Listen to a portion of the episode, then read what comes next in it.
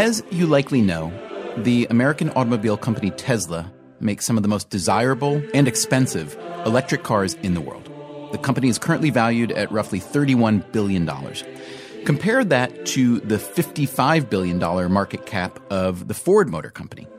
Tesla, however, last year sold fewer than 25,000 cars, while Ford sells more than 6 million vehicles a year, roughly 240 vehicles for every single Tesla.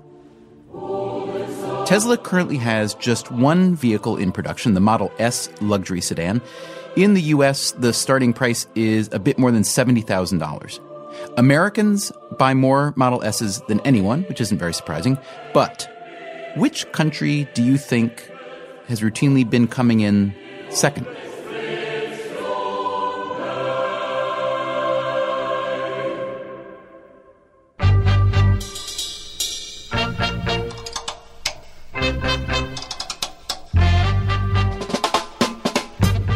From WNYC, this is Freakonomics Radio, the podcast that explores the hidden side of everything. Here's your host, Stephen Dubner.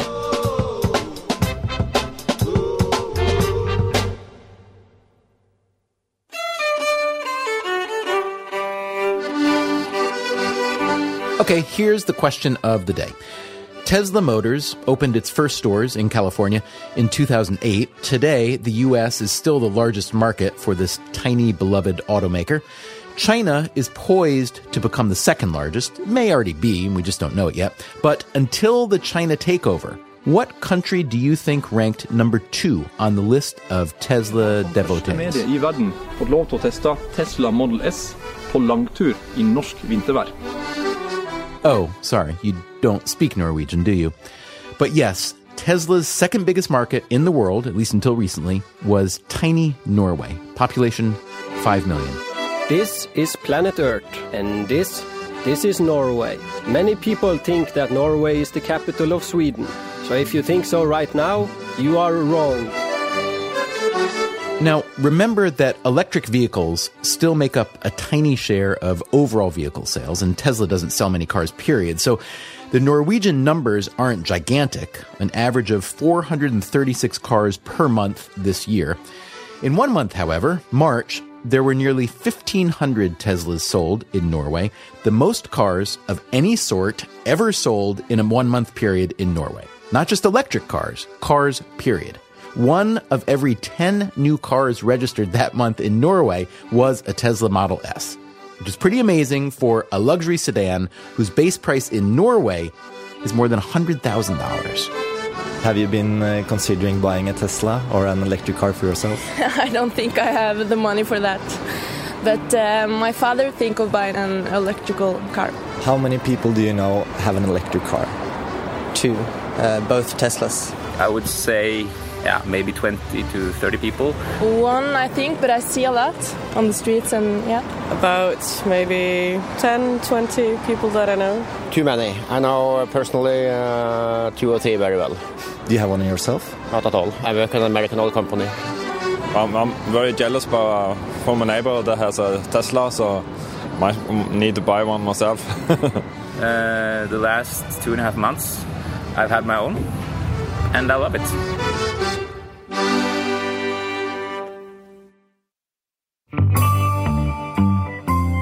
So, what's behind the Tesla boom in Norway?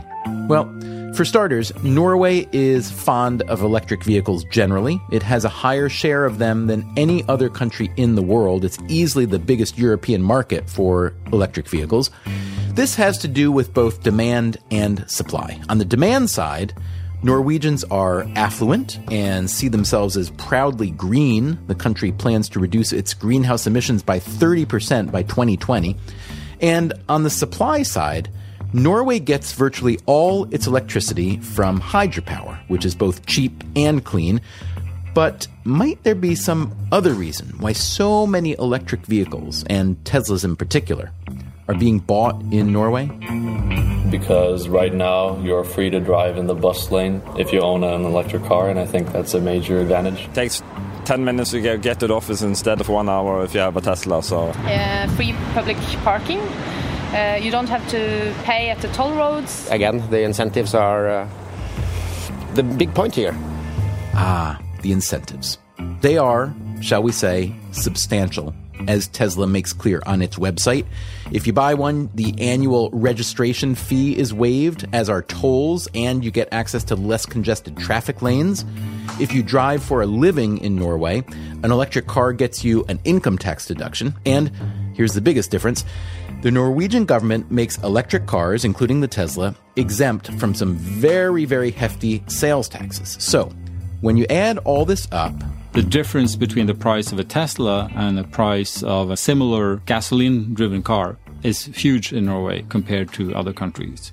And so, in relative terms, the Tesla is a lot cheaper than other cars.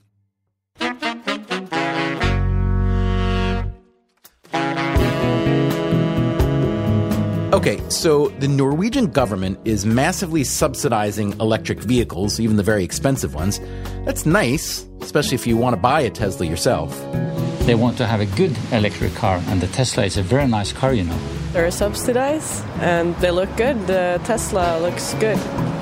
Now, keep in mind that these subsidies may be phased out, and soon. Jay Cole, the editor of the website Inside EVs, which covers the electric vehicle industry, tells us that once Norway hits a ceiling of 50,000 electric vehicles, the tax breaks may be allowed to expire, which gives even more incentive to get a Tesla today.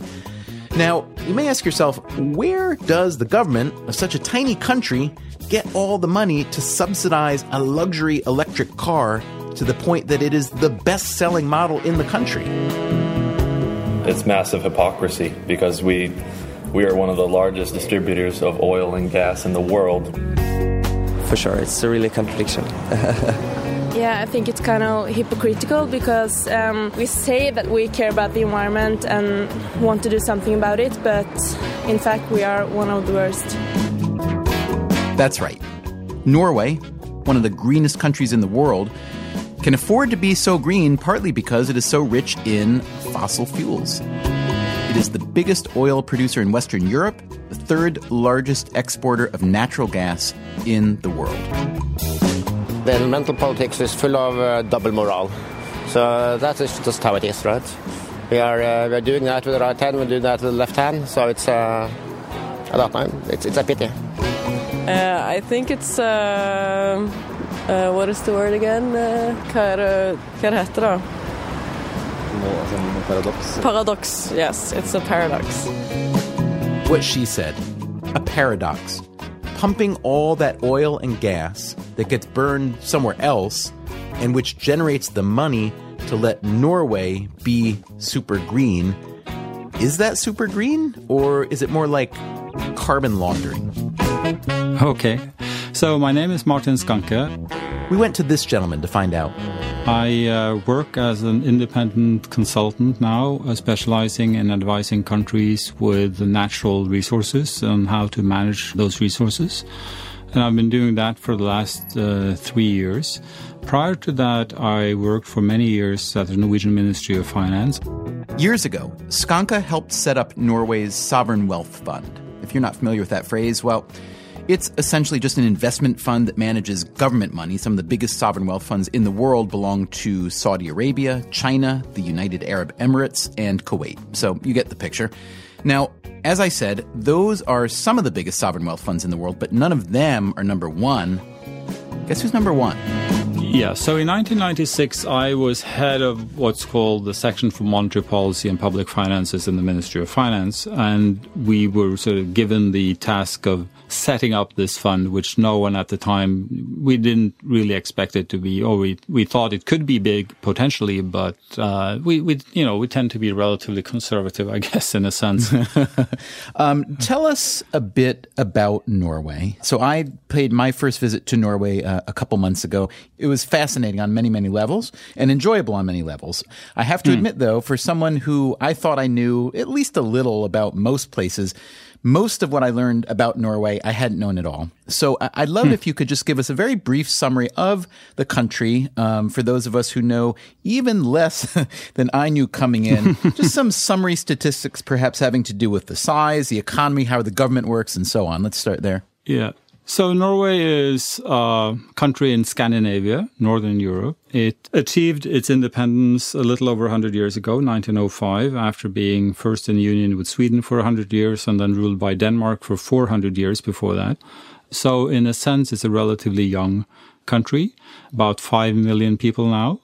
And uh, traditionally, of course, fisheries was a big export sector and uh, also because of access to cheap hydroelectric energy we had a large uh, metal sector aluminium uh, sector for instance.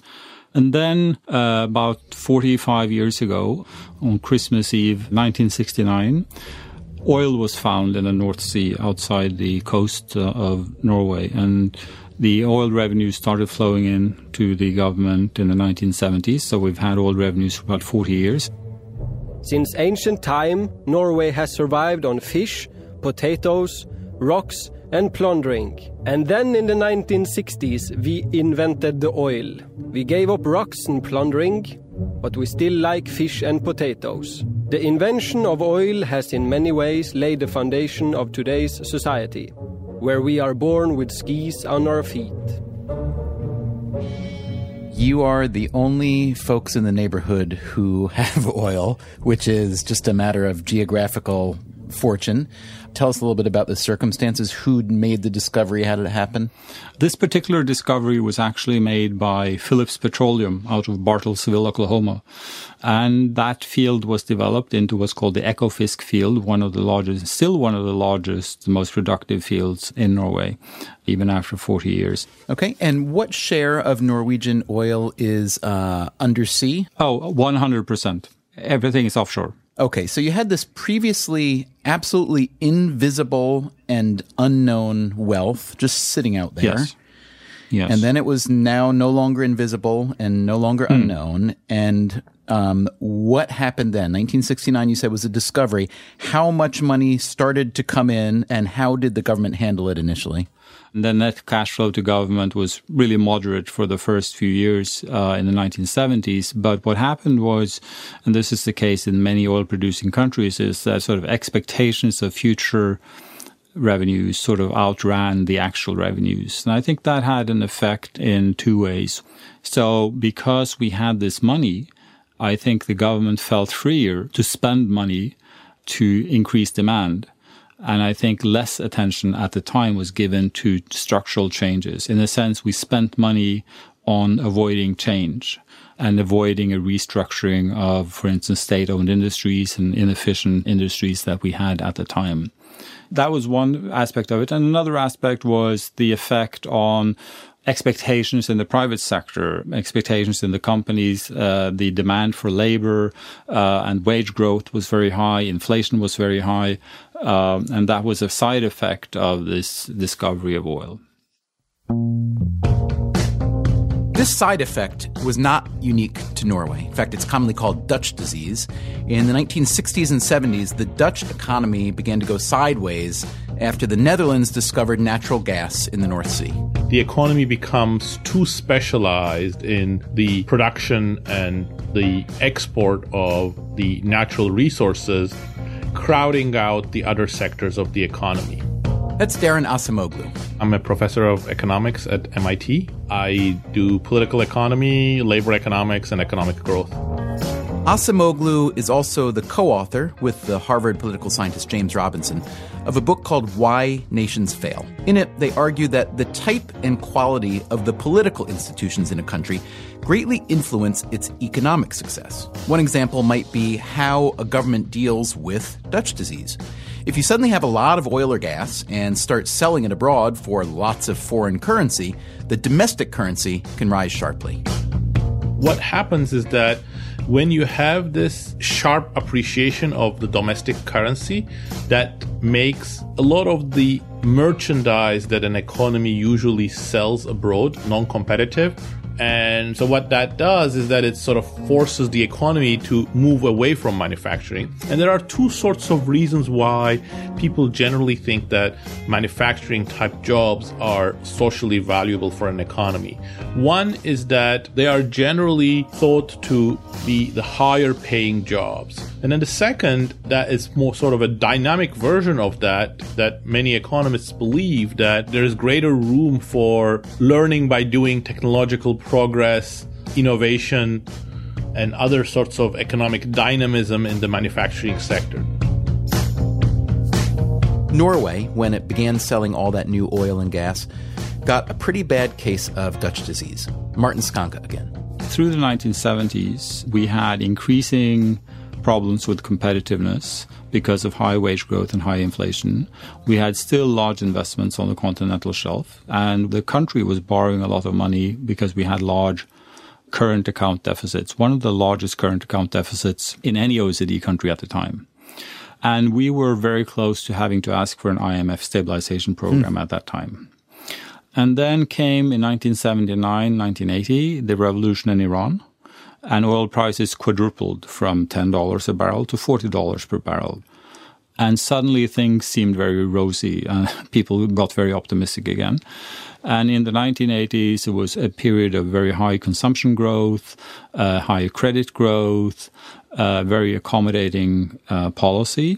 And when oil prices fell in 1986, the economy to some extent collapsed because the economy was not resilient enough to handle an oil price fall of that magnitude as happened in 1986.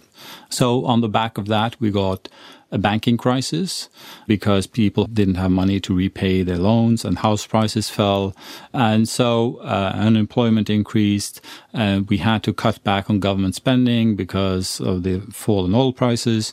So I think in that time in 1990, we were still in the middle of a crisis, but there was a thinking among, I think, some very foresighted technocrats, really uh, civil servants in the Ministry of Finance, and some politicians who felt that if we ever had sort of a third chance to do things right, we would do better.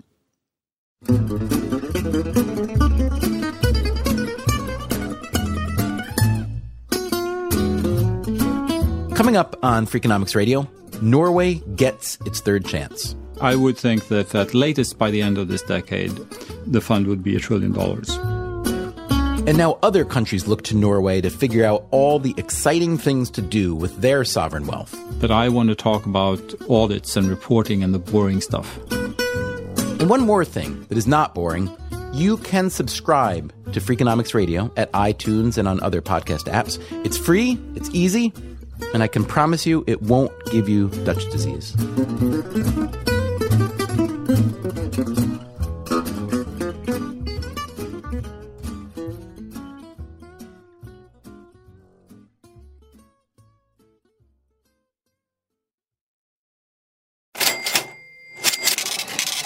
From WNYC, this is Freakonomics Radio. Here's your host, Stephen Dubner.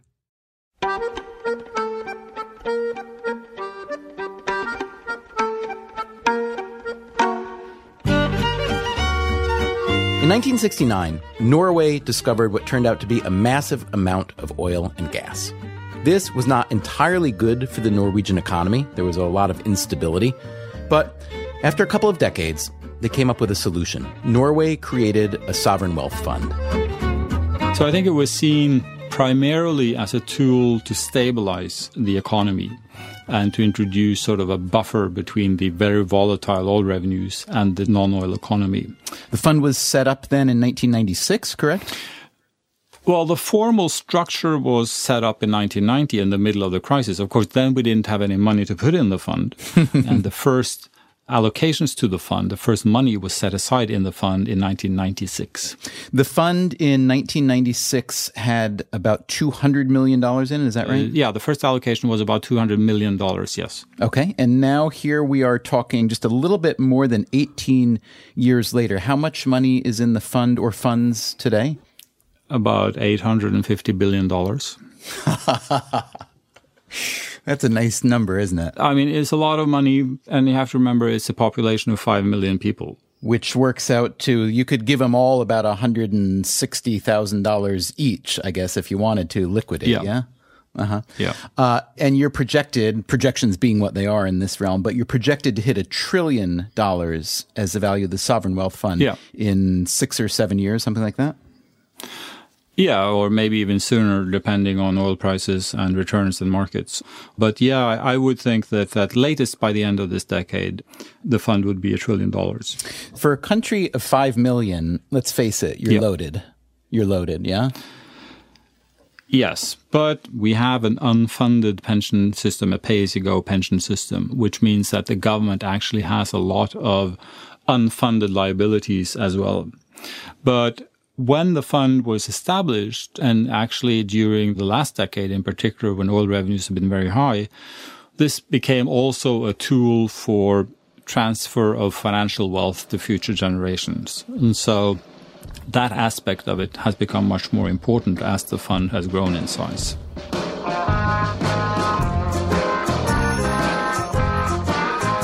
Like a lot of Western countries, Norway has a graying population. So it looks to its massive sovereign wealth fund as a kind of national 401k. But Norway being Norway, it has an unusual investment philosophy. Norwegian citizens are the ultimate owners of the fund, and we shouldn't be making money in a way that they are not comfortable with.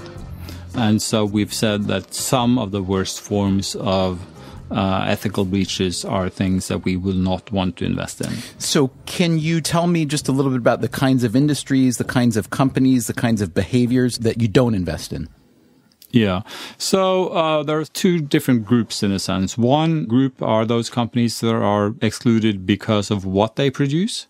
And the other group are those companies that are excluded because of how they produce what they produce.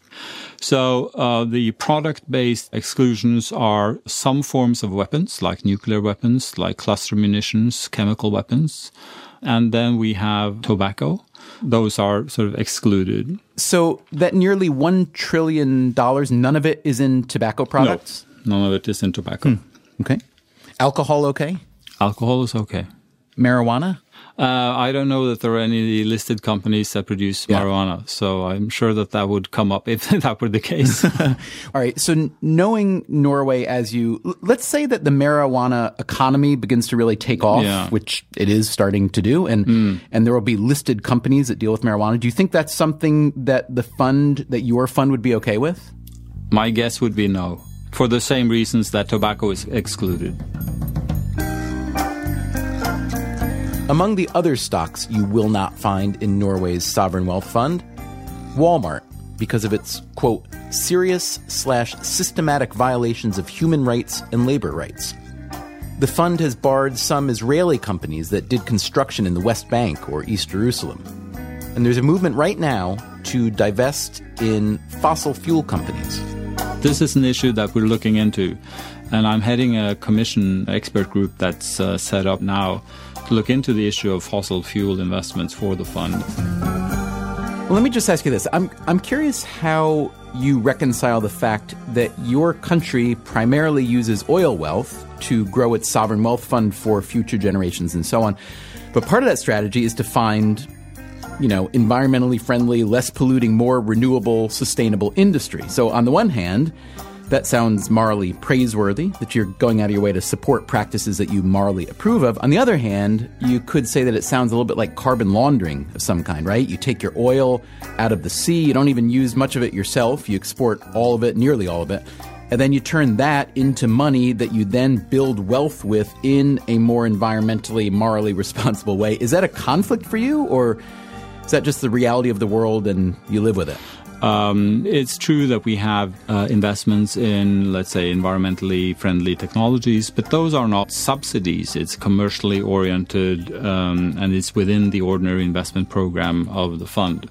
But the idea behind the fund is really to buy a slice of the entire productive capacity of the countries that we invest in. Including oil companies. Mean, and these companies are also in the process of transforming themselves into energy companies more generally.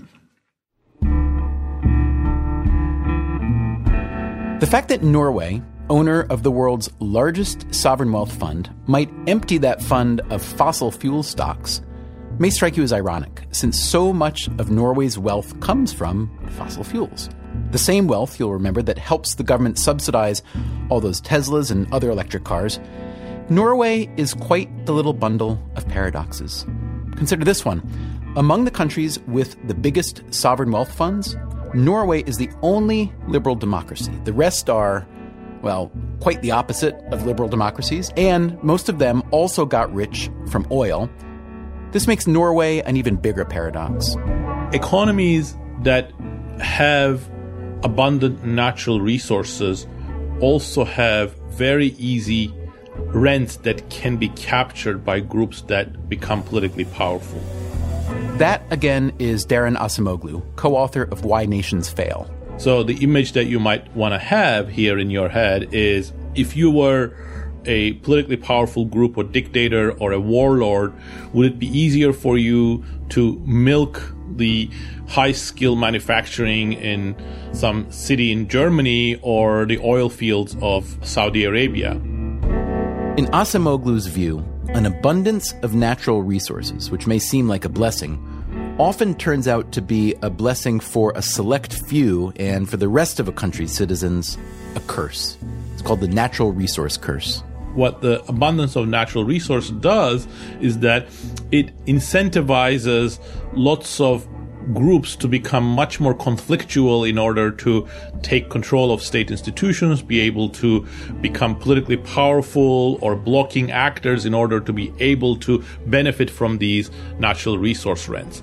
And the extreme form of this is the sort of civil wars that have ravaged countries like Sierra Leone and Angola, where diamonds, another form of natural resource that's perhaps even easier to mine and exploit than oil, have played a major role, or the huge political instabilities that have erupted in places like Venezuela and Nigeria around the oil economy.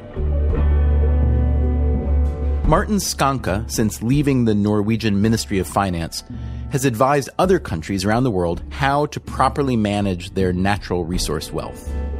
You are familiar, I'm sure, with the idea of the, the natural resource curse that Yeah. um, economists and other social scientists talk about. And, and it turns out that a lot of countries around the world that do have a lot of oil and mineral reserves tend to be some of the most unstable, undemocratic countries in the world. Um, I understand that you've been an advisor to governments, including those of Libya, Iraq, Azerbaijan, Venezuela on how to handle the revenues of natural resources, presumably how to set up their own sovereign wealth funds. Can you talk about trying to solve that puzzle? Yeah. So uh, it is true that on average, uh, countries with natural resources tend to do worse than countries that don't have natural resources. So that's, uh, of course, a bit paradoxical in the sense that at the outset you would think that natural resources is sort of an extra added bonus that would make you better off. If you go behind those numbers and look a little bit and introduce a second sort of explanatory variable, which is some indicators of quality of institutions, you actually see that could, it's more correct, I think, to think of oil and gas, natural resources as sort of an amplifier in the sense that those countries that are relatively well governed and have good institutions and find oil do even better afterwards. But those that are poorly governed to start with and have weak institutions and find natural resources do even worse. So in many ways, this is not a resource curse as much as an institution curse. Right. And the problem, I think, is that if you have weak institutions to start with, they are simply not able to handle the demands of a large natural resource sector because the pressure on the institutions becomes so large because the level of conflict in society increases because there is so much more to fight over and you really need strong institutions to sort of broker between different political factions and have institutions that give you stability even in shifting uh, political climate. And I think that is a real curse in a sense. It's not the oil in itself. So, what do you try to accomplish when you consult or advise to a Venezuela or a Libya? Is the idea to say, let's take the money, turn it into a sovereign wealth fund that invests in a responsible way that will shoot off enough revenue and income to support stronger institutions? And let's do all that while some despots don't manage to steal the money?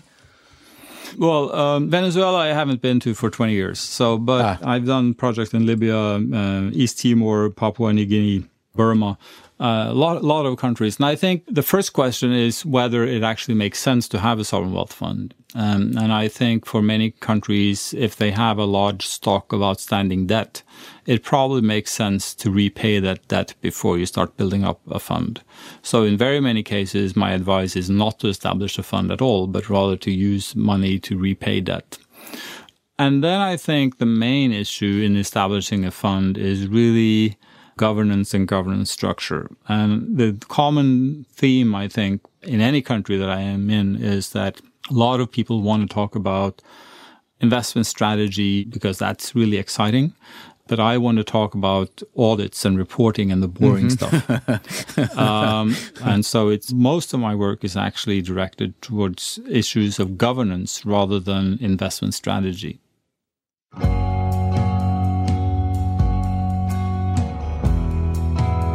Skancke is the first to recognize that Norway has some built in advantages that other countries don't.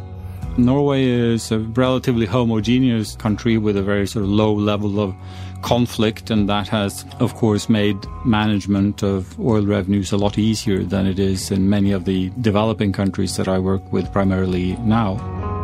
That said, there was no guarantee things would work out as well as they have for Norway.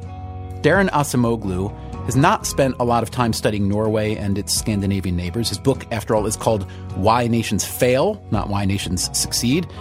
Even so, he knows a success story when he sees one.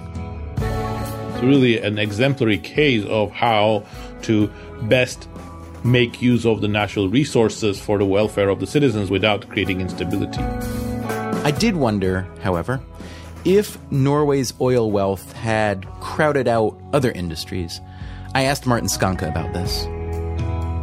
So, your next door neighbor, Sweden, who used to run you, doesn't have oil, but it does have a lot of big, long standing, profitable global industries and firms. Um, yeah. You know, everything from banking, telecommunications, Ericsson, Volvo, IKEA, and so on. Yeah. All things equal, all else equal, if you could choose, would you rather be Sweden?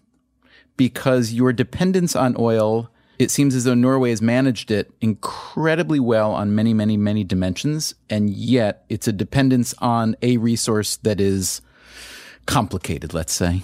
Um, I was born in Sweden, but I'm glad I live in Norway.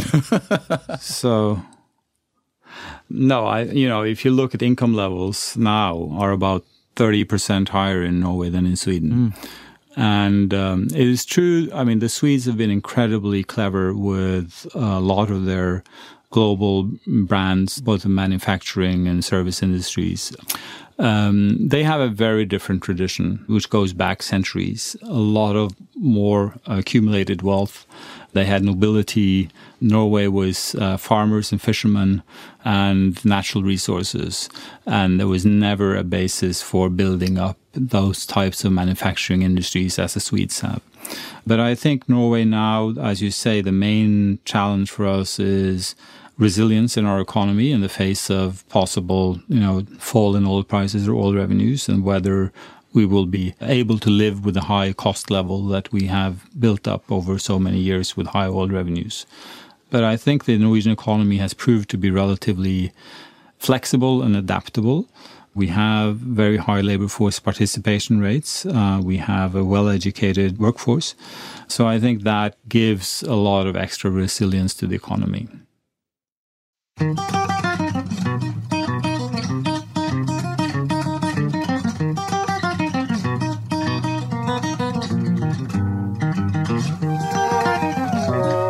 A lot of resilience and a lot of electric cars, too.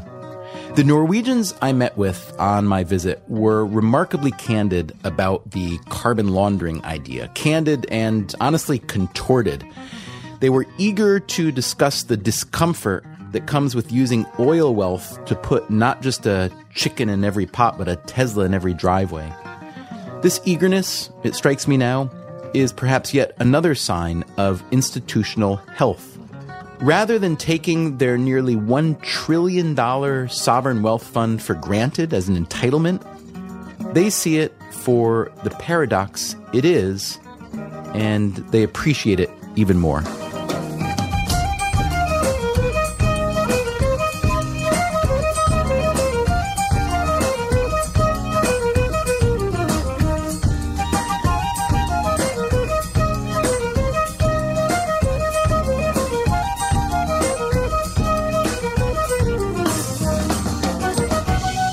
Podcast listeners on the next Freakonomics Radio. And most of all, thanks to you for coming here to tell me, say it with me, tell me something I don't know. The debut of our new game show, Tell Me Something I Don't Know. You'll hear from audience contestants and celebrity judges Malcolm Gladwell, Ana Gasteyer, and former New York Governor David Paterson, all trying to tell you something that you don't know. That's next time on Freakonomics Radio.